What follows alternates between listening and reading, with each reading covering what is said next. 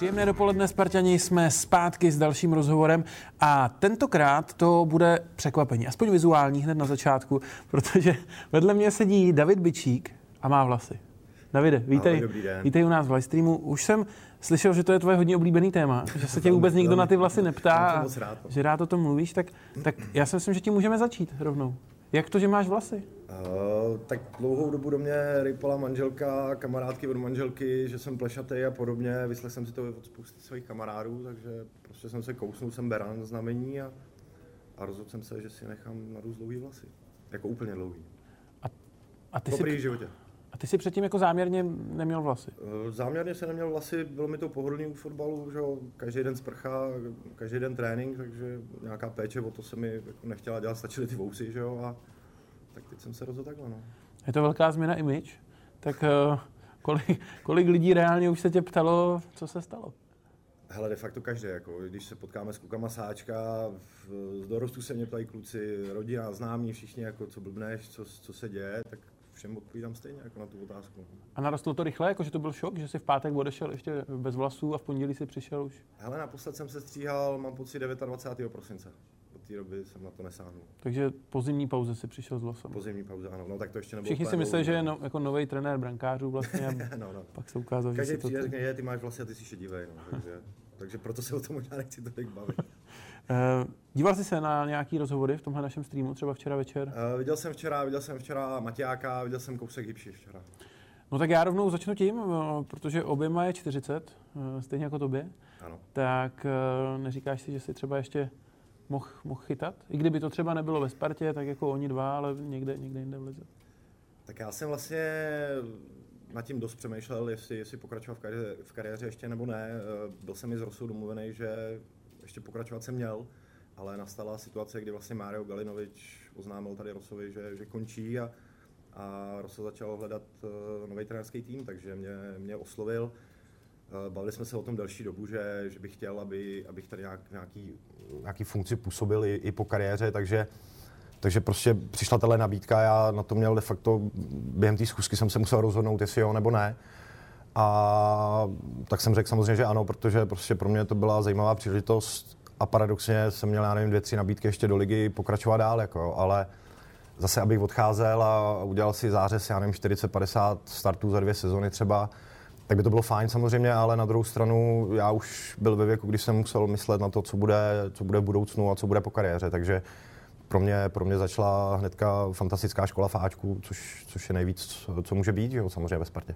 Přitom já mám pocit, že jsi mi říkal, že bys chtěl překonat nějaký rekord. Já nevím úplně přesně, kdo ho drží, jestli to je Jaromír Blažek, ale mám- pocit, že jsi mi třeba půl roku předtím říkal, že bys na to jako pomýšlel, abys ten rekord překonal. Uh, tak jedna věc je samozřejmě pomýšlet nad, nad, nad tím a přemýšlet nad tím a druhá věc je být aktivní na tom hřišti. No. Uh, ono samozřejmě s, s tím věkem každá ta příprava, každý ten pád pak bolí víc a víc, takže uh, rozhodl jsem se takhle a jsem za to, jsem za to rád. Máme připravený jedno video, který uh, ti možná připomene uh, pár okamžiků z kariéry. Tak jestli můžeme, tak si ho pojďme pustit. Vinčík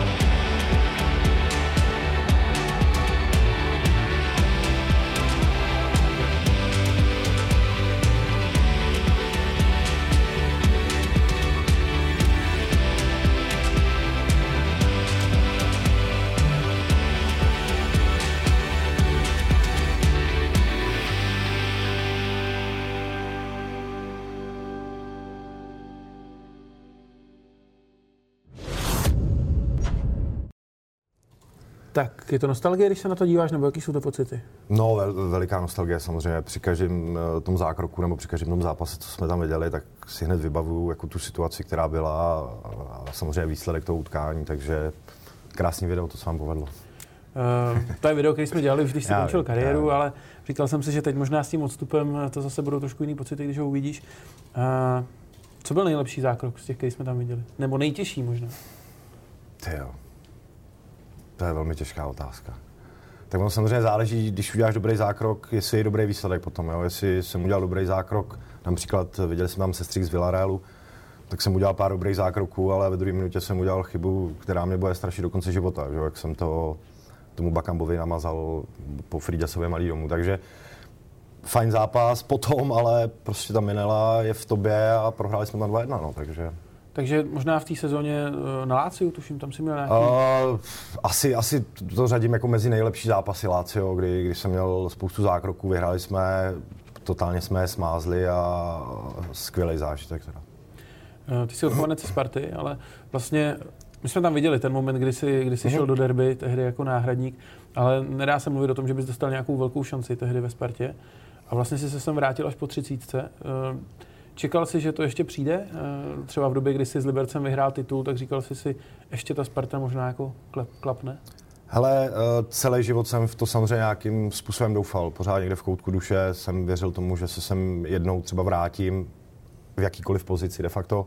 Takže pořád jsem to v sobě měl. Eh, když jsem byl v Liberci, tak nabídka žádná nepřišla, šel jsem do Turecka a když jsem vlastně byl druhým rokem v Turecku, tak, tak mě oslovil pan Lavička, takže pak ve 33 mám pocit, jsem se vrátil a dalších sedm let úžasných vzpomínek. Eh, když se vrátíme úplně do těch eh, dětských let, proč vlastně se rozhodl, že budeš brankář? Hele, ono to, ono to nějak vyplynulo. Samozřejmě začínal jsem, já nevím, v šesti tady na náboru jako hráč, já nevím, do desíti a dělali jsme stejně jako dělají všude děti blbiny po tréninku, že nějaká střelba, tak jsem si tam vlez, druhý den se tam vlez někdo jiný a, a už jsem byl vyšší v té době, v těch, já nevím, deseti, devíti, takže pak nějak nepřišel golman, si vybavuju a, a prostě přišel zápas, tak jsem si tam vlez, no. Měl jsem chrániče všude, aby to nebolelo, že jo. Takový ty házenkářský, ty veliký. A, a já nevím, jestli se mi tam zalíbilo, pak jsme se točili, tenkrát eh, si pamatuju golman Tomáš Havlíček, do, do, dneška jako si to pamatuju to jméno, a točili jsme se jeden zápas, chytal on, já hrál, pak to bylo obráceně, já nevím, do 12 třeba, pak už jsem zůstal v té bráně, protože se tam nemusí tolik běhat samozřejmě. Že? to byl ten důvod. To byl ten hlavní důvod. No.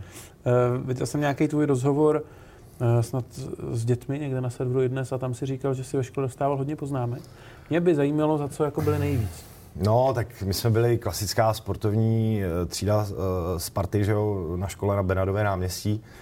Takže bylo nás tam, já nevím, 25 vlčáků prostě v pubertě od, já nevím, pěti, od páté třídy do, do, do osmičky, tenkrát ještě nebyla povinná devítka tak si dokážeš představit, co dělá 20 fotbalistů ve třídě. Jo. Takže já si, já si nevybavím nějakou jako úplně poznámku, ale klasicky to vyrušování a nekázeň a podobně. Takže to prostě je 20 fotbalistů v jedné třídě a musí se 45 minut sedět a soustředit, tak to je velmi těžké. No. A mrzí tě zpětně, že si té škole třeba nedával víc, že jsi si jako neudělal víc možností toho třeba, co bys mohl po kariéře dělat? Tak tohle jsem, tohle jsem vlastně viděl hned rok potom, co jsem, co jsem školu zanechal a opustil.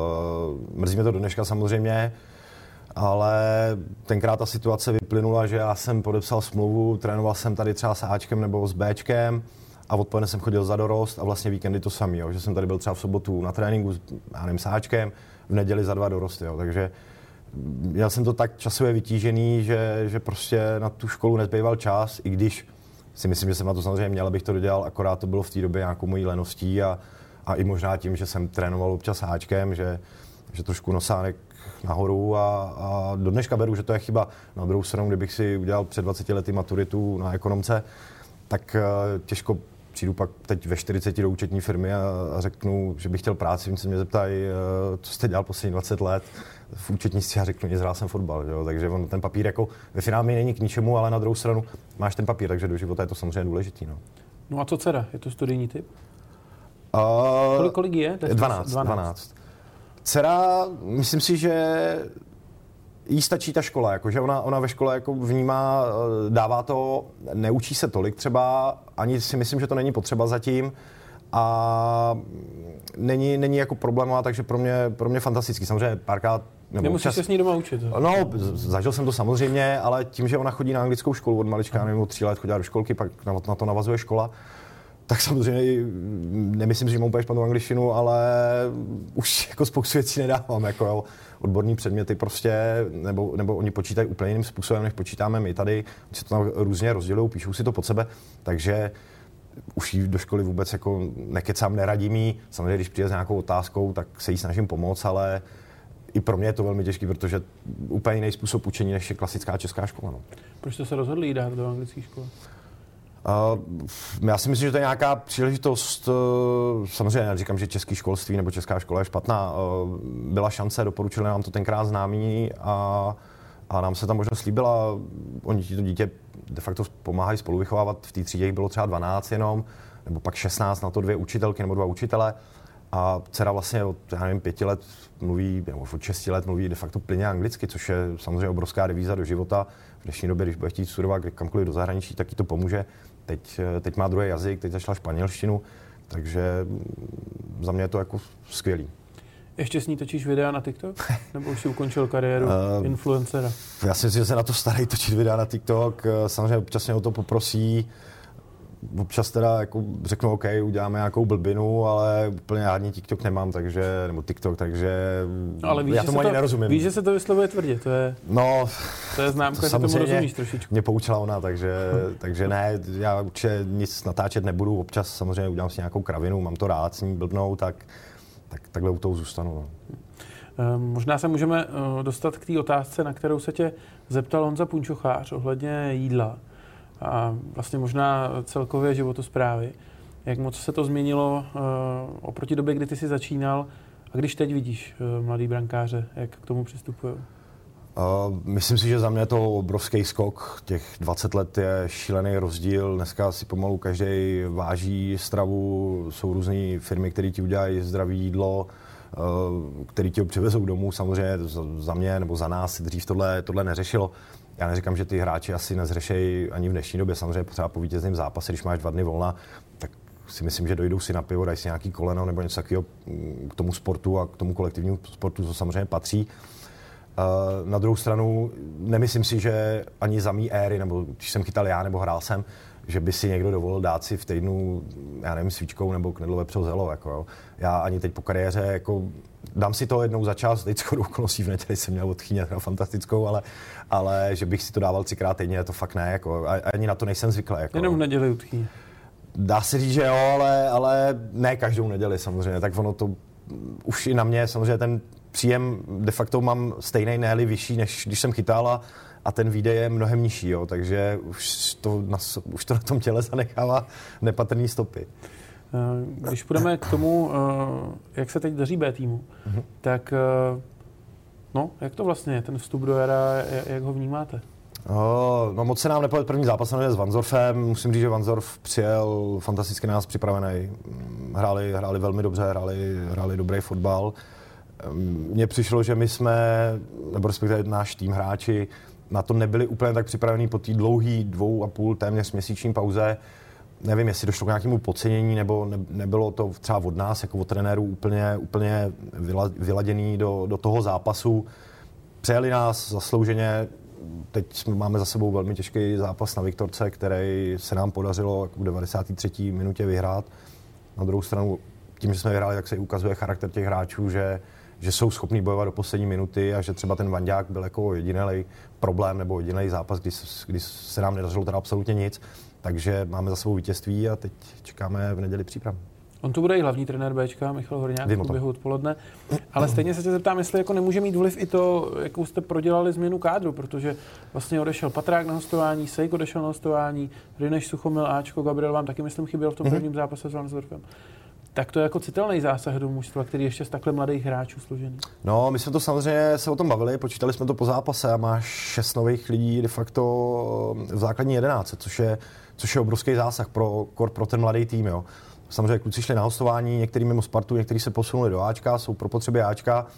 Uh, Fáčku měli nějaké zranění, takže vlastně díky tomu ty kluci nemohli přijít hrát za nás, i když my jsme doufali, že, že nám přijdou pomoct, ale bohužel situace je taková, jaká je a ty hráči, kteří jsou v tom Bčku, tak vlastně dostanou šanci a musí ukázat teda, jestli na to má a, a jestli vůbec se s nimi dá počítat i do budoucna a vlastně tím pádem každý dostane šanci, takže ono to je, na druhou stranu je to i férový pro ty, kteří nehrajou nebo který, kteří nehráli na podzim, a, a vlastně každý tu šanci chce dostat, takže proto trénuješ, proto hraješ. Když nejsi základní jedenáce, tak se snažíš do ní dostat a pak se ukazovat a na základě toho pak můžeš udělat nějaký přestup do ligy nebo do zahraničí potažmo. Takže mm, dostali šanci, úplně se to nepovedlo, nikdo je samozřejmě neodpíská po jednom zápase, ale, ale musím říct, že těch šest lidí je strašně zná v tom, v tom poměru z jedenácti. Že?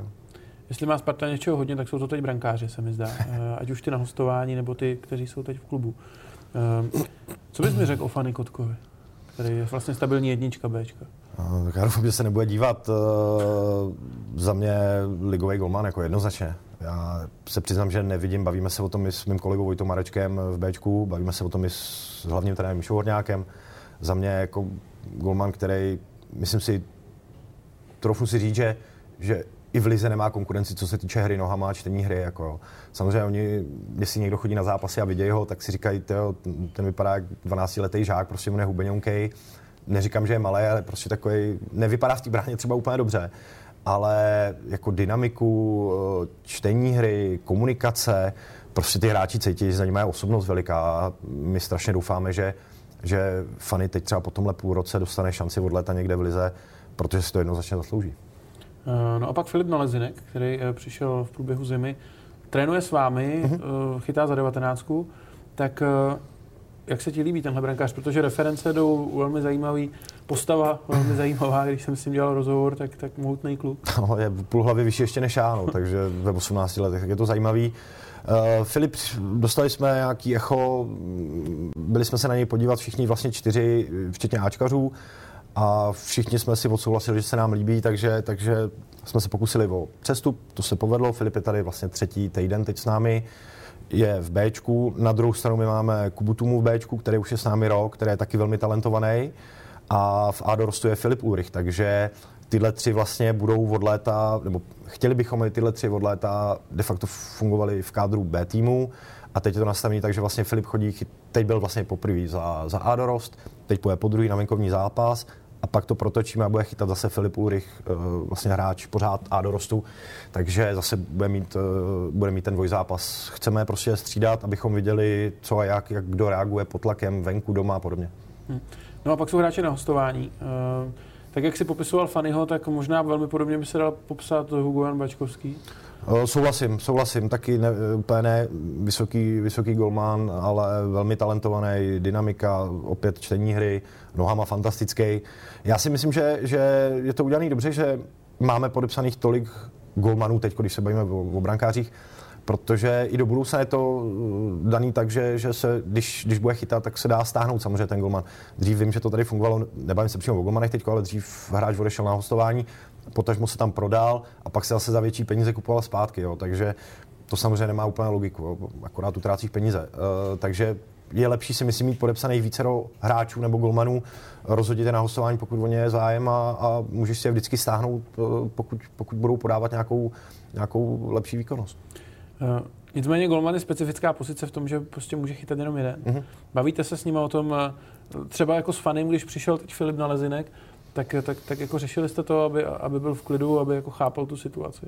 Uh, bavili jsme se i s Fanem, samozřejmě nechci, aby to vznělo blbě, ale Fannyho pozici teď Filip jako zatím hmm. neohrožuje. Hmm. Filip, uh, Fanny je v Ačku, vlastně čtvrtý golman a chodí za nás chytat. Jo. Takže spíše to o tom, že jsme mluvili s Kubou Tumou, uh-huh. mluvili jsme s Filipem Ulrichem v Ádorostu a, a snažili jsme se jim vysvětlit, jak je to nastavený, prostě, že všich, se všemi třemi počítáme a de facto v létě si to třeba rozdají o to, kdo bude pak mít šanci chytat v tom eh, Bčku od příští sezony. Uh-huh.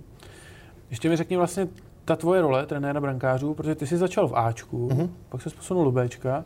Eh, bereš to teď jako něco, že vlastně taky, taky se jako učíš v té v roli která je do nějaký míry pořád jako pro tebe nová. Je to vlastně jak dlouho? Co to je? Je to rok a půl? Rok a půl, no. Uh, jednoznačně, tak samozřejmě tady jsem dostal šanci fáčku, uh, se Špiťákem vlastně jsem to začal dělat, Špiťák už měl, já nevím, pěti, šesti, osmi letou zkušenost, uh, už v Jablonce, takže já jsem se vedle něj učil, samozřejmě zažil jsem za kariéru tolik trenérů, brankařů, od každého se snaží člověk vzít něco.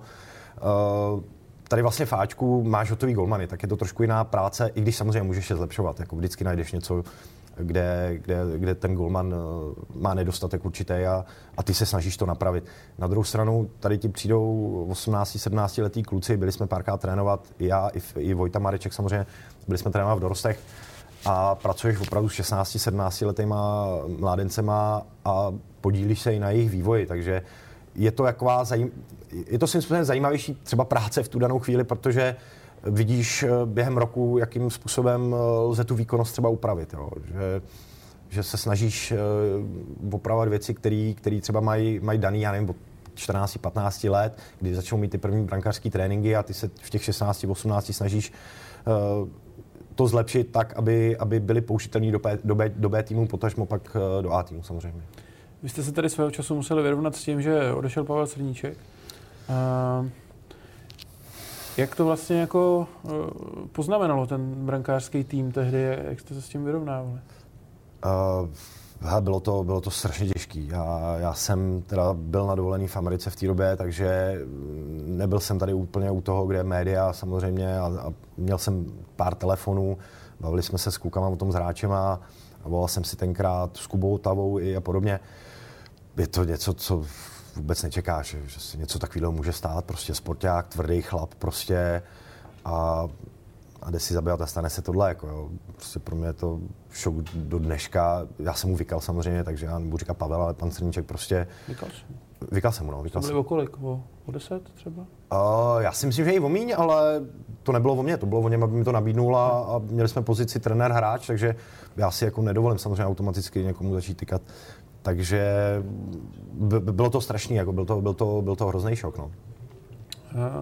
Čím byl speciální jako trenér brankářů? Protože když se podívám, tak, tak vidím Dubravka, Koubek, Vaclík, eh, na všech se podílel na jejich růstu. Já mám pocit, že Koubas už ne, že už tady pan Srníček nebyl. Že to bylo později. To pak už tady byl Dan, ale vlastně Danzítka měl, vlastně Danzítka dělal... Uh, Navázal na něj. Dělal mládež, dělal B tým a vlastně dělali to spolu, jo, že, hmm. že tenkrát Srňa ho, nechci říct, ho učil, protože Dan měl svých zkušeností dost, ale, ale jeli to nějakým způsobem spolu a pak vlastně po panu Srníčkově smrti jsme řešili teda, jako, jakýho trenéra Goldmanu, tak Kuba Otava navrhl tenkrát vlastně Dana Zítku, což jsme všichni jako souhlasili, že naváže na tu jeho práci. A pan Srníček byl strašně náročný. Jako musím říct, že to byl jeden z nejnáročnějších trenérů, co jsem v životě zažil. Já si vybavu situaci, kdy uh, vlastně my jsme sem přišli po Vaclešovi s Márou Štěchem, já už tenkrát byl tři měsíce bez smlouvy v Turecku, chodil jsem tady samozřejmě nějakýma kondičákama, nějaký individuální sport, individuální příprava. A přišel jsem s Márou a, a po týdnu trénování, co jsem se pak dozvěděl posléze, takže chodil Srně nahoru a brečel, že, že, že potřebuje golmany, že jsme absolutně nepřipravení. Jako jo.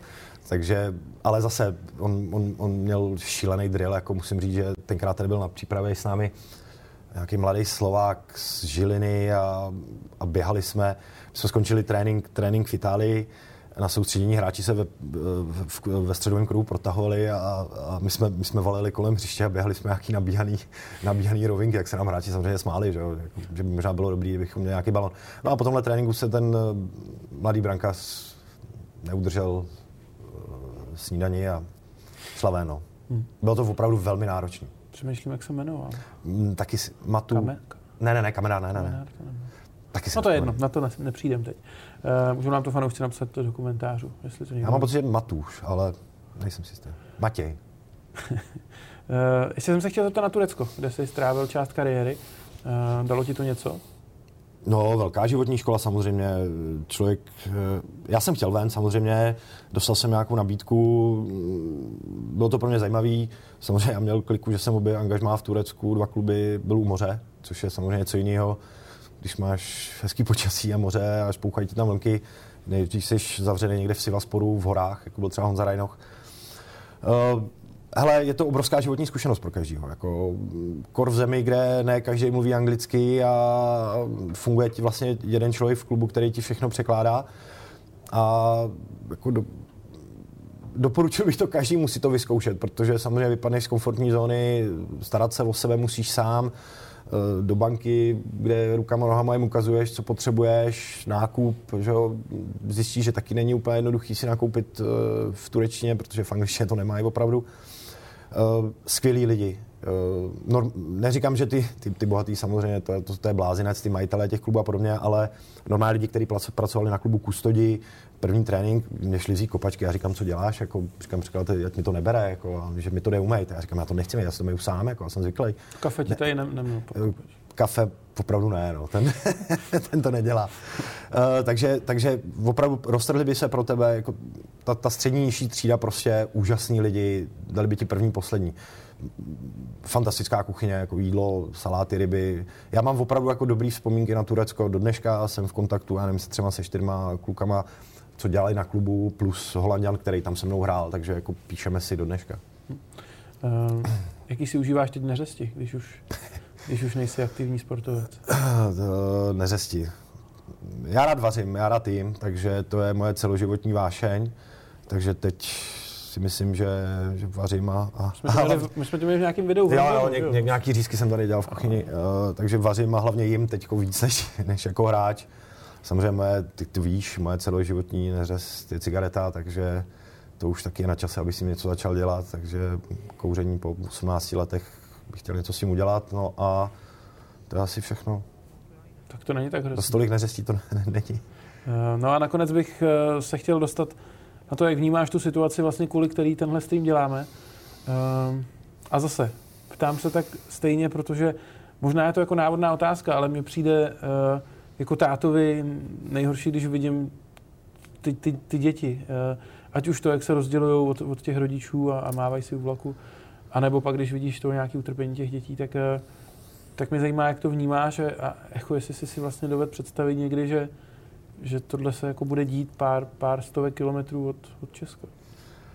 Uh, říkáš, nedoved. nedoved. Nedoved jsem si tohle představit, že se vůbec něco takového v dnešní době může stát ve 20. století, prostě v 21. století, že jeden diktátor tady prostě sice největší země na, na světě, ale že, že prostě vpadne do, do demokratické země a, a použije takhle násilí. Jako za mě to je úplně nepochopitelný.